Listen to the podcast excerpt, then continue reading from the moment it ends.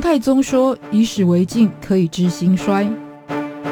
亚里斯多德说：“认识自己是所有智慧的源头。”纵观历史深度，理解属于我们的世界，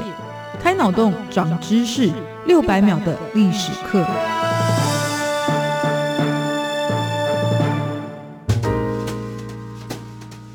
认识过去，才能够掌握未来。欢迎您收听这一集六百秒的历史课，我是维珍。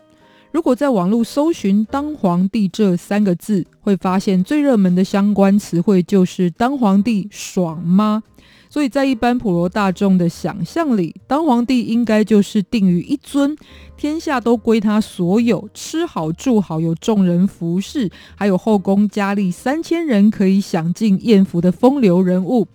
但其实当皇帝并没有这么简单。首先，行动上就很不自由。随便出门逛街都是劳师动众的大事，还有死亡风险高。除了帝王生活压力很大，容易导致一堆疾病之外，而且都有高度被暗杀的风险。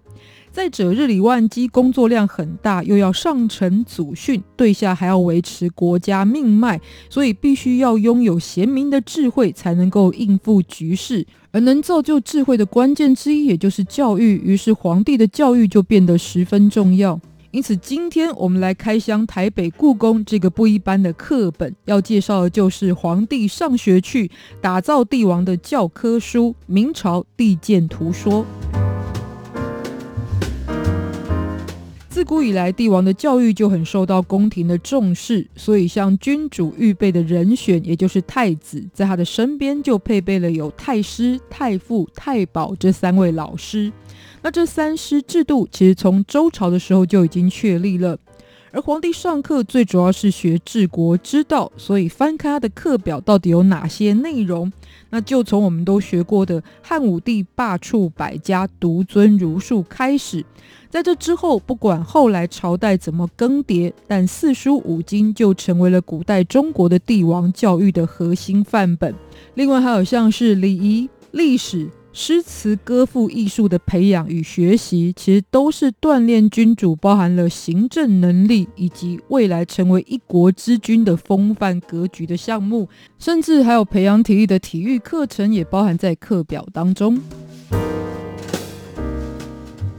那由于明朝的君主有不少荒废朝政与生活糜烂的案例，看起来就像是教育失败所造成的影响，因此清朝的皇子教育就成为了历代当中最严格的一个时期。比方说，上课时间是早上五点到下午三点，整整十个小时，而且中间是没有所谓的下课时间，顶多就是吃午餐的短暂休息。而且当皇帝是没有辞职退休与假期可言的工作，甚至身为皇家子弟，除了过年、端午跟中秋节，还有皇帝和自己的生日这五天之外，其他的时间都要上课。除非是生病才能够休息，但回到上一层的明朝，难道君主教育就很松散吗？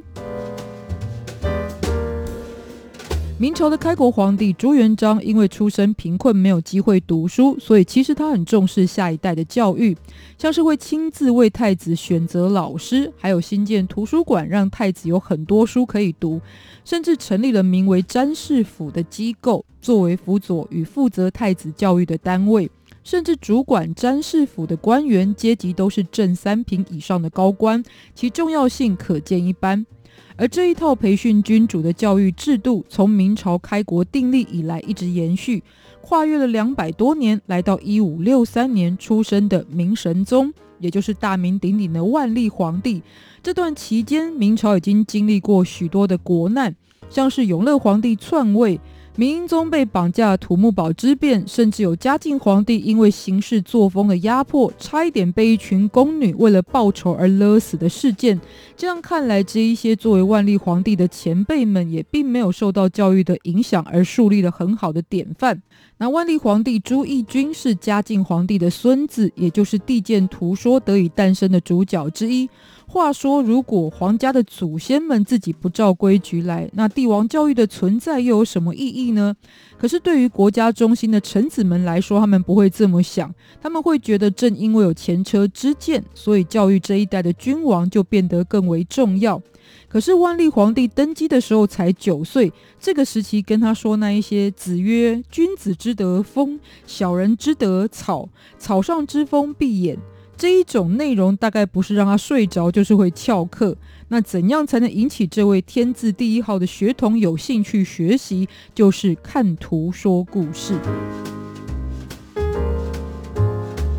地鉴图说》的总编辑，也就是学富五车的张居正。他在嘉靖年间，就是从掌管学术领域的翰林院出身。那在万历皇帝的父亲，也就是明穆宗过世的时候，他就成为了被托孤的官员之一。而随着政权转换的演变，张居正后来就当上了首席内阁大学士，成为了一人之下、万人之上的首辅大臣。所以，为了万历小皇帝的教育，他就亲自编写富有图画的《地鉴图说》。这个书名“地鉴”是来自唐太宗所说。帝王应该以古为鉴的概念而命名，所以《帝鉴图说》其实就是历史课本。它内容分成了上下两篇，在上篇的部分是圣哲方归，也就是关于历代贤德君主让国家兴盛的施政故事；下篇则是狂于覆辙，也就是关于失败的昏君们干了哪些坏事蠢事的内容。像其中有下车弃罪这个标题，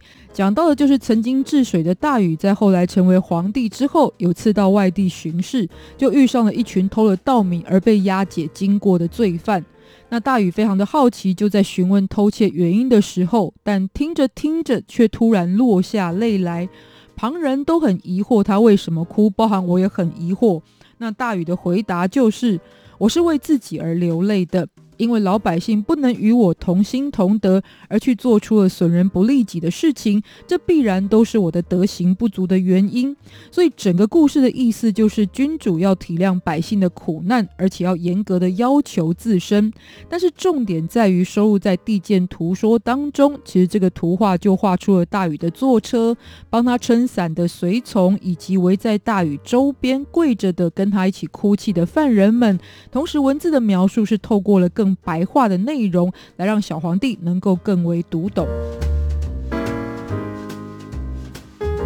那为了凸显这是一本皇帝用书的独尊地位，于是张居正在编辑上也很具巧思。书本里面说到正派君主的上篇有八十一则，而说反面教材的下篇有三十六则。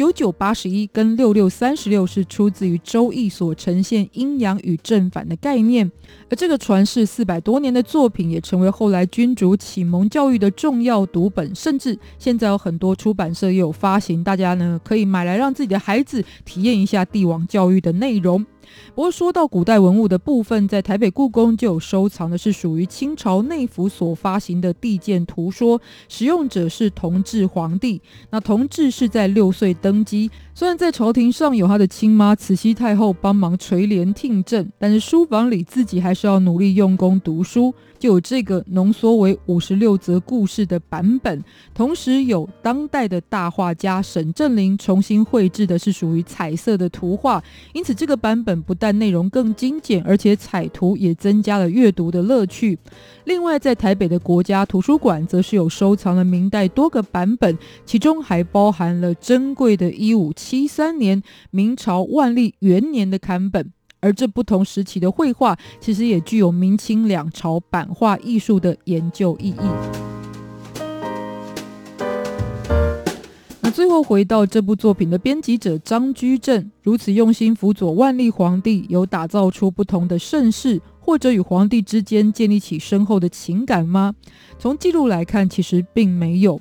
张居正在万历十九岁的时候过世。然而，这一位辅佐了帝王十年的大臣，最后因为他管束小皇帝的时候太严格，死后竟然被万历抄家鞭尸。而且万历本人后来还荒废国政，成为了三十年不上朝而知名的君主。虽然当中有很多属于政治斗争的原因，但总结来说，对于独裁者而言，不管教育里面多么强调仁德与智慧，可是没有制衡的权力，就挡不住人性黑暗面的堕落。这也是历史的洪流里继续发生的遗憾与感叹。六百秒历史课，我们下集再见，拜拜。